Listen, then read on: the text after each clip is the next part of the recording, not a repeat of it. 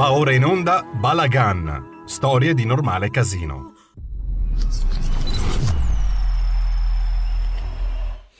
Radio RPL, diamo subito la linea il bentornato a Vittorio Robiati Bendaud. Grazie carissimo, buonasera agli amiche e agli amici di RPL. Allora noi cominceremo con Dante, eh, non stasera, eh, perché vorrei fare una prolusione culturale eh, al nostro, alla nostra riapertura, alla nostra eh, ripresa settembrina eh, per questo autunno-inverno, non siamo ancora in autunno, il, il, cambio di stagione sarà tra qualche giorno, però sempre in questo mese di settembre. E, eh, vorrei parlare con voi di un discorso eh, che riguarda il paese. Oggi sono ricominciate, eh, il mio nipotino ha ricominciato ad andare a scuola, presumo che varie scuole italiane abbiano eh, ripreso sia a livello di scuole superiori sia a livello di scuole medie inferiori ed elementari o stiano riprendendo in questi giorni eh, nuovo, la vita scolastica, quindi il nuovo anno scolastico, che è una data fondamentale non soltanto per gli studenti, ma per tutti noi, nel senso che con le scuole ricomincia, ricomincia la vita fondamentalmente, la vita eh, delle famiglie, la vita della società, è bello vedere, è molto bello vedere i bambini che vanno a scuola eh, con eh, tutto quello che ne consegue. E eh, se facciamo mente locale a quando chi più chi meno andavamo a scuola noi eh, anni fa, eh, specialmente quando si era più piccoli, più bambini o ragazzini delle medie, eh, ci ricordiamo che cosa questo significava. Significava nuove sfide, eh, nuove fatiche, eh, nuove marachelle probabilmente, ma anche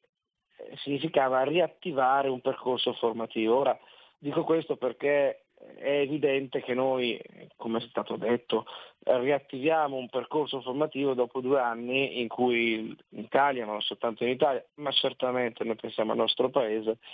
eh, c'è stato un buco, le elezioni ci sono state lo stesso, ci sono state eh, ministre con le ruote, ah no scusate, eh, eh banchi con le ruote, e, mh, mm, ci sono state eh, tutta una serie di, c'è stata la didattica a distanza, eh, tutta una serie di cose per cui gli, i ragazzi dalle superiori e che magari adesso sono approdati all'università, quelli che sono ancora superiori, fino ai ragazzini delle, delle elementari, eh, hanno avuto una, vissuto qualcosa di eccezionale, qualcosa di eccezionale che ovviamente avrà un riverbero anche nella loro formazione che si protrarrà per lungo tempo e eh, bisogna vedere quanto la scuola stessa riuscirà a sanare, si spera, nell'arco di ciclo scolastico, i buchi che i ragazzi possono a livello culturale, ma non solo, aver eh, patito e eh, avere così nella loro formazione. Ma perché parlo di scuola? Perché eh, l'Italia riparte, riparte l'Europa. Certo, siamo tutti con eh, preoccupazioni su quello che sarà e, e da un'altra parte attese, speranze su quello che sarà l'autunno e l'inverno, eh, quindi stiamo parlando del secondo inverno, secondo autunno col Covid, eh, ma col vaccino, ma che poi non è un vaccino, è una terapia genica per essere più precisi, eh, ma di base ormai siamo tutti vaccino, e, e tutto quello che ne consegue per arginare la malattia, quindi una nuova ripresa. E ovviamente i fondi europei e quindi la ripresa dell'Italia. Allora, Chiaramente la ripresa dell'Italia bisogna essere realisti, è una ripresa che deve essere lavorativa, ma noi sappiamo perfettamente quali e quante ipoteche immense gravino nostro, sul nostro paese, eh, sia da, dalla tassazione alla burocrazia alla tassazione vampiresca per la piccola e media impresa, ai capitali stranieri, al decentramento del lavoro per ovviamente un costo minore del, della manodopera e delle ore lavoro, a tutta una serie di grandi imprese italiane eh, di fa- familiari o storiche che eh, pur essendo degli imperi sono, si sono via via ridotte oppure sono state acquistate da altre e non c'è più neanche quella sovranità e la concorrenza di paesi, di paesi quali la Cina e quant'altro, tutte grandi sfide.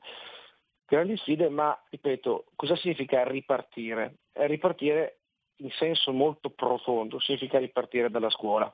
Eh, quando un paese parte o riparte, riparte da quella forma di educazione e di investimento sul futuro, che è un futuro a medio e specialmente a lungo termine, non il futuro della promessa elettorale non mantenuta eh, o mantenuta ma circostanziata ad un particolare presente o a un immediato domani o tutto più un dopodomani. Lavorare sulla scuola significa investire a lungo termine, cioè significa fondamentalmente pensare ai figli e ai nostri nipoti. La domanda è che cosa faremo noi con i fondi europei e con la scuola? Allora io vorrei riaggiornare, ripartire da un dato di cronaca. Il dato di cronaca è che eh, ad agosto, quindi pochi giorni fa, se volete poche settimane fa, è occorso il eh, quinto anniversario dal terremoto nefasto e, e nefando del 2016 che ha devastato parte della provincia di Rieti, segnatamente Amatrice, che eh, ovviamente ha un nome tale per cui questo nome risuona in tutta Italia e ben oltre l'Italia, ha distrutto Cassaluccio di Norcia, eh, che è la frazione montana tra Marche e Umbria della città di Norcia,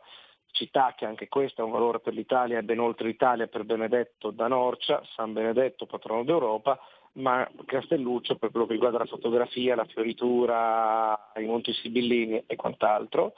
quindi la provincia di Rieti, Lazio, Marche, L'Umbria.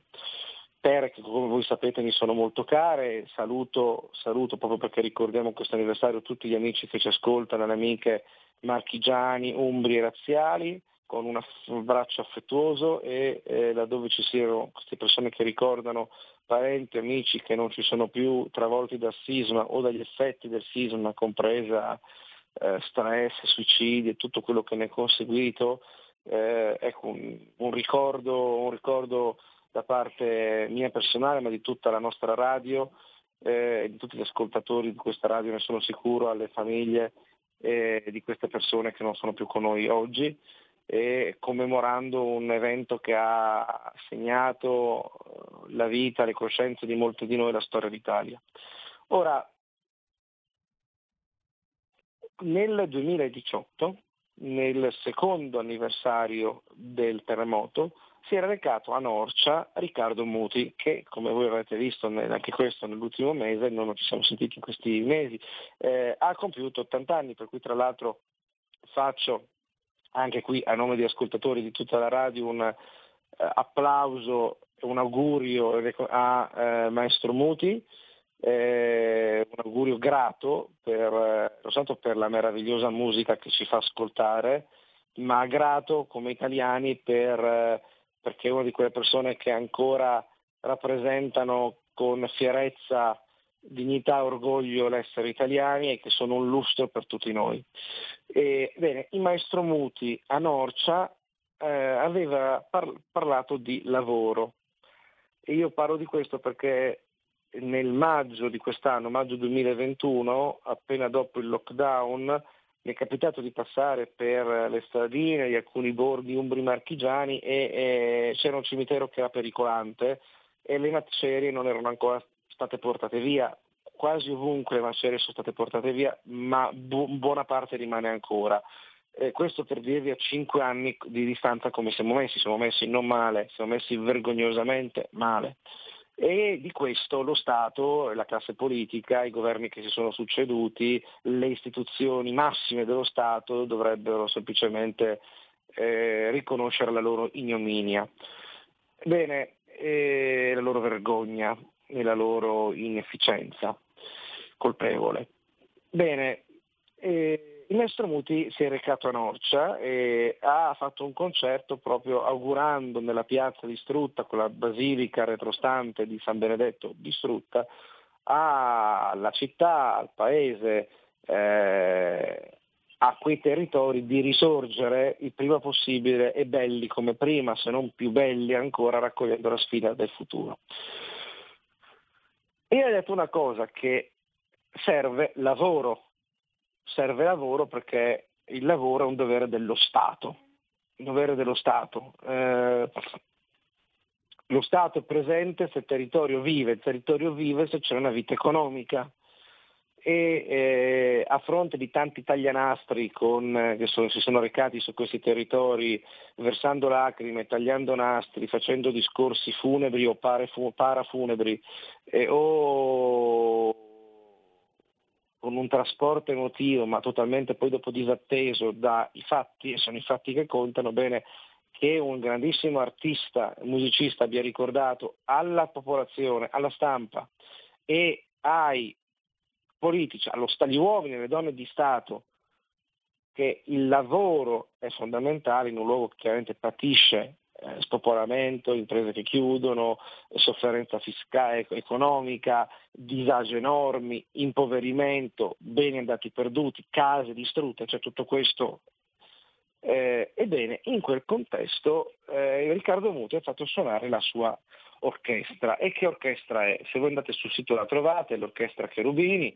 ehm, che è questa orchestra di giovani. Sono giovani che vengono selezionati tra le migliori orchestre italiane ed europee, sono giovani italiani che eh, vengono selezionati, che eh, stanno in questa orchestra soltanto tre anni, non sono indefinitamente giovani, per esempio non sono giovani come Fedez che rimane giovane ad interim, eh, non sono giovani come certe signore che, o signori che a furia di plastiche eh, interventi di stucco, cartapesta eh, e quant'altro rimangono giovani eh, praticamente fino al momento del decesso con eh, ultratuagenari eh, o presunti tali. E non sono neanche giovani che sono giovani eh, che sono eh, non nel senso di dinamismo cerebrale ma di eh, in, arroganza e irrequietezza di costumi che può avere un giovane, sono giovani normali, giovani che lavorano, in questo caso sono giovani ragazzi che studiano, che hanno già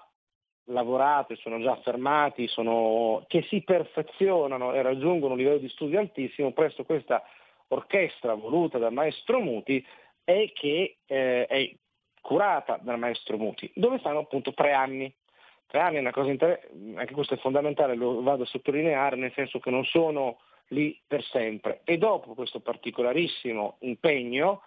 eh, e questo ulteriore approfondimento, studio, perfezionamento che costa fatica, eh, hanno un curriculum tale da poter essere presi ed essere indirizzati nelle migliori orchestre di tutto il mondo. Questo non significa soltanto mantenere la cultura e trasmettere la cultura con un legame tra passato e futuro, insistendone per esempio, significa anche investire sui giovani dando a questi giovani lavoro, in questo caso un lavoro che ha a che fare con la cultura e attenzione a dei livelli talmente alti che tra l'altro tengono alta la bandiera d'Italia e quindi in qualche modo del nostro eh, continente europeo, ma innanzitutto la nostra bandiera d'Italia. Ora, che cosa fanno questi giovani? Questi giovani studiano, lavorano e studiano. Studiano significa che sono ragazzi in formazione. Questo significa che è possibile puntare all'eccellenza. Chiaramente questa è una punta di diamante, è una, utilizzando il linguaggio dei salmi direi che è come la pupilla dell'occhio, ok? È una perla, ma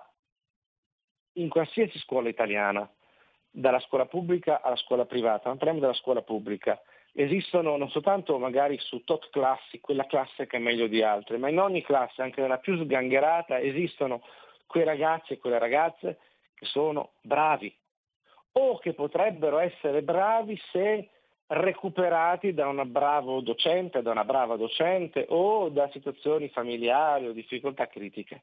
Ma per importare aria nuova in un paese serve la scuola scuola, serve quello che ha fatto ovviamente ai massimi livelli con giovani adulti, in questo caso Riccardo Muti. Serve questo alle singole scuole di Stato. Senza la scuola, cioè senza una scuola d'eccezione che l'Italia ha avuto, pensate soltanto alle scuole superiori del periodo eh,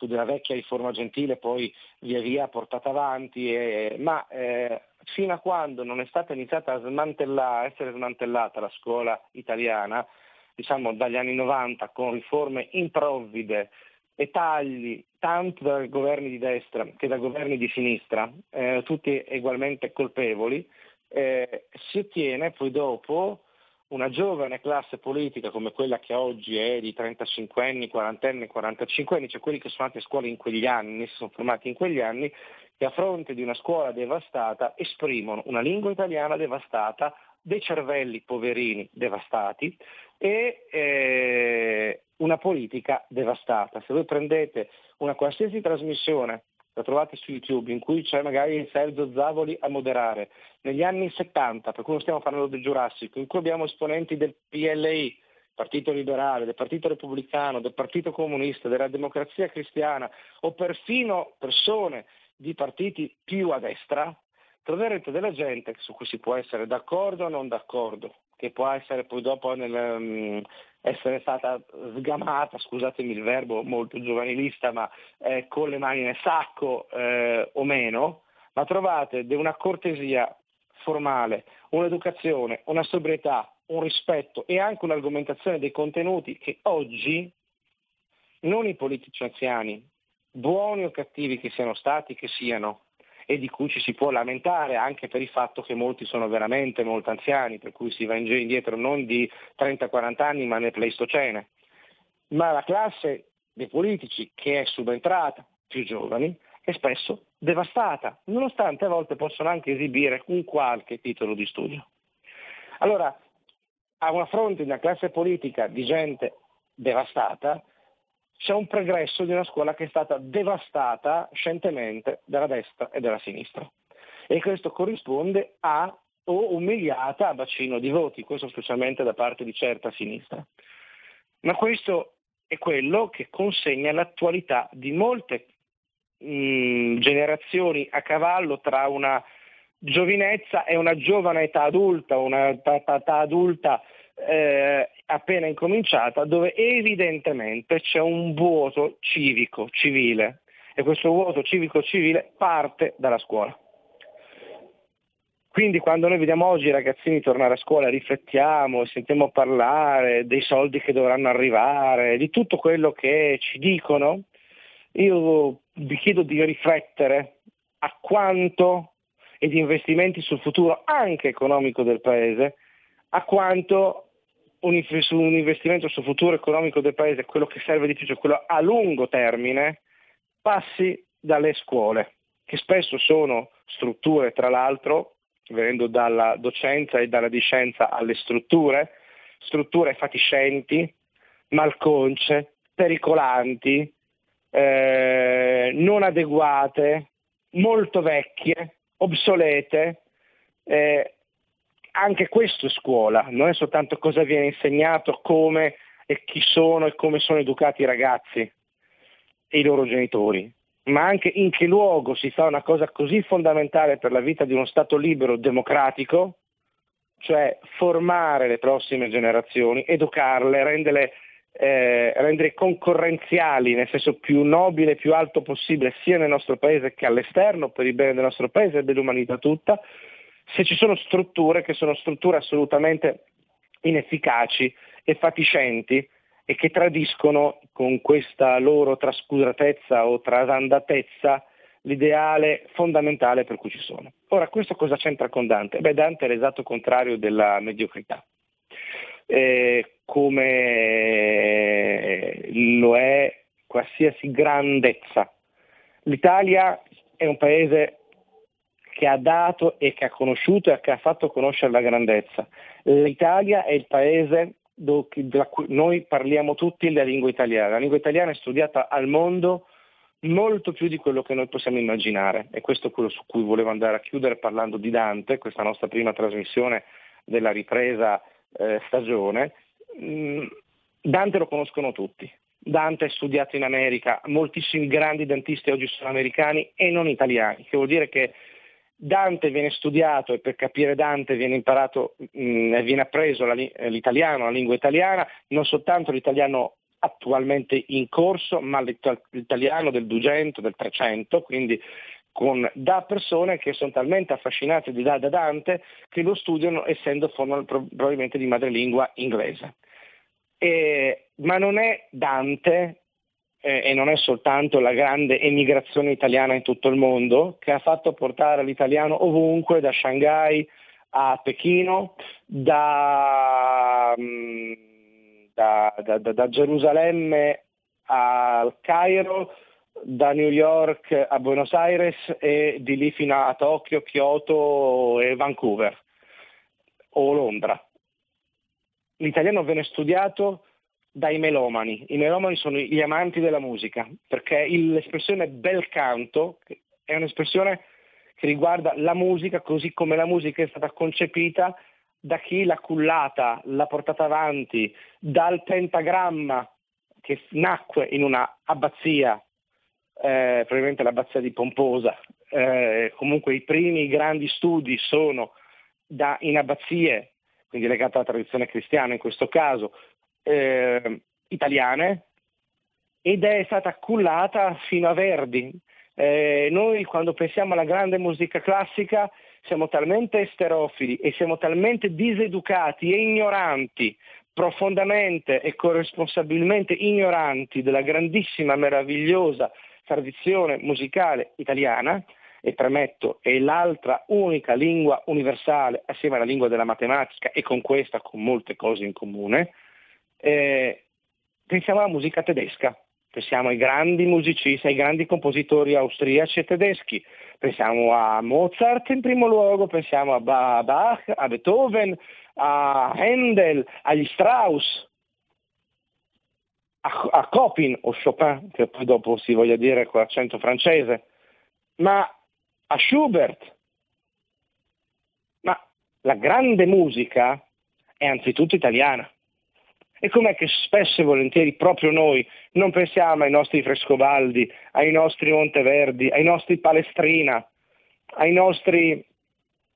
Salomone De Rossi, che è un minore in questo caso, ma grande almeno per il suo contesto, e poi chiaramente abbiamo eh, Verdi, i Mascagni, eh, Rossini, Puccini, eh, ce abbiamo tutti. La domanda è com'è che da noi non si ha più memoria della grandezza della nostra musica? Com'è che pensiamo a fuori da noi e da noi non è valorizzata? Nella scuola italiana i ragazzini non apprendono Monteverdi, non lo sentono, non lo ascoltano, non cantano. Al massimo viene fatto suonare piffero male quando non lo dimenticano a casa. Io lo dimenticavo. Che senso ha? E questo, ripeto, è grazie a tutti questi che l'italiano rientra tra le lingue colte, tra le lingue amate, ripeto, il bel canto, non il francese non lo spagnolo, non il portoghese, nemmeno il tedesco, perché la lingua della musica, per gli scrittori di musica, i compositori di musica, tolto il latino per la musica sacra, era quasi sempre, per un certo periodo, l'italiano. E parlare dell'italiano ci riporta Dante. Ci riporta Dante, ma tante come Dante, che dalla, da prima di Dante, con Dante, dopo Dante, fino al nostro Novecento. Noi siamo il paese che ha dato la, i due, per quello che riguarda la letteratura, purtroppo sono classici della letteratura del Novecento, ma sono legati ai genocidi, le due opere note in tutto il mondo. Primo Levi di, ha marcato la storia, ovviamente con Se questo uomo e La tregua e le altre opere che ha scritto, alcune straordinarie come Sistema periodico e tante altre, e Antonio Arslan per quello che riguarda ovviamente la masseria dell'Allodore e i seguiti, la strada per Smirna, in particolare la masseria, per quello che riguarda il genocidio armeno. In tutto il mondo sono conosciuti, in tutto il mondo sono tradotti, la lingua in cui sono stati scritti, è che, segnando questa stessa lingua nel suo uso nel secondo Novecento, è la lingua italiana. Allora, quindi sono in qualche modo epigoni del nostro Dante, che è padre della lingua. La domanda è quanto è brutalizzata nella scuola la lingua italiana? Quanto nel discorso pubblico, nel discorso politico, nella pubblicità, negli sms è brutalizzata la lingua italiana? Quanto questo ci rende in qualche modo insensibili, non alla lingua o perché dobbiamo essere colti, ma perché perdendo parole perdiamo finestre su come si ragiona.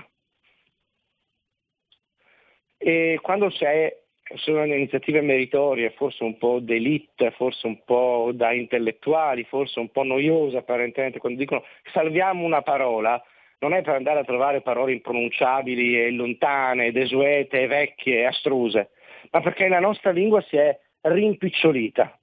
quando è una lingua fatta di sfumature. Pensate soltanto, e lo dico per i giovani, perché è una parola che ai giovani dice molto, e che se non ce l'hanno i giovani e non ce l'avranno gli adulti, non ce l'avranno i vecchi, e quei vecchi che ce l'hanno su questa parola la, la amano, ce l'hanno perché l'hanno scoperta da giovani, la parola coraggio. Noi quante sfumature abbiamo per la parola coraggio? Abbiamo ardimento, gli arditi, che è coraggio, ma è qualcosa un pochino di più abbiamo la sfumatura di quelli che fanno qualcosa che è eh, un, un pochino troppo rispetto al coraggio, per cui che sembra quasi essere incoscienza, ma non è incoscienza, ed è la temerarietà, i temerari. I temerari sono più che coraggiosi, sfidano un po' di più. Ecco, Vittorio, scusa, hai ancora un minuto. Ecco, eh, perdiamo la lingua italiana, e perdiamo moltissimo di quello che significa ragionare e ragionare significa stare nelle difficoltà e apprezzare le sfumature. Quando noi parliamo di Dante, parleremo di Dante, non facciamo un'opera antiquaria, lo facciamo per costruire il futuro. Il futuro oggi, e veramente qua chiudo, significa investire sui ragazzi che da oggi rientrano a scuola, senza le cazzate dei banchi con le ruote o altre idiozie. Significa riproporre una scuola seria, che premi, che aiuti, che se necessario bocci, che faccia studiare le materie scientifiche, le materie tradizionali, il greco, il latino, che faccia fare educazione fisica come Dio comanda, che faccia fare educazione musicale come Dio comanda, che faccia tante materie scientifiche come Dio comanda, a cominciare da una sana, anche applico, applicata matematica. Questo è il futuro dell'Italia. Se non in questo snodo temporale che stiamo vivendo travagliatissimo dove però ci sono anche soldi che possono arrivare, non si reinveste sulla scuola, l'Italia avrà perso non il treno del presente ma il treno del futuro. Il futuro parte dai ragazzi cui, che oggi iniziano ad andare a scuola e a cui formo a loro, tutte loro, le loro famiglie e a tutti noi con loro e per loro un buon nuovo anno scolastico. Avete ascoltato Balagan, storie di normale casino.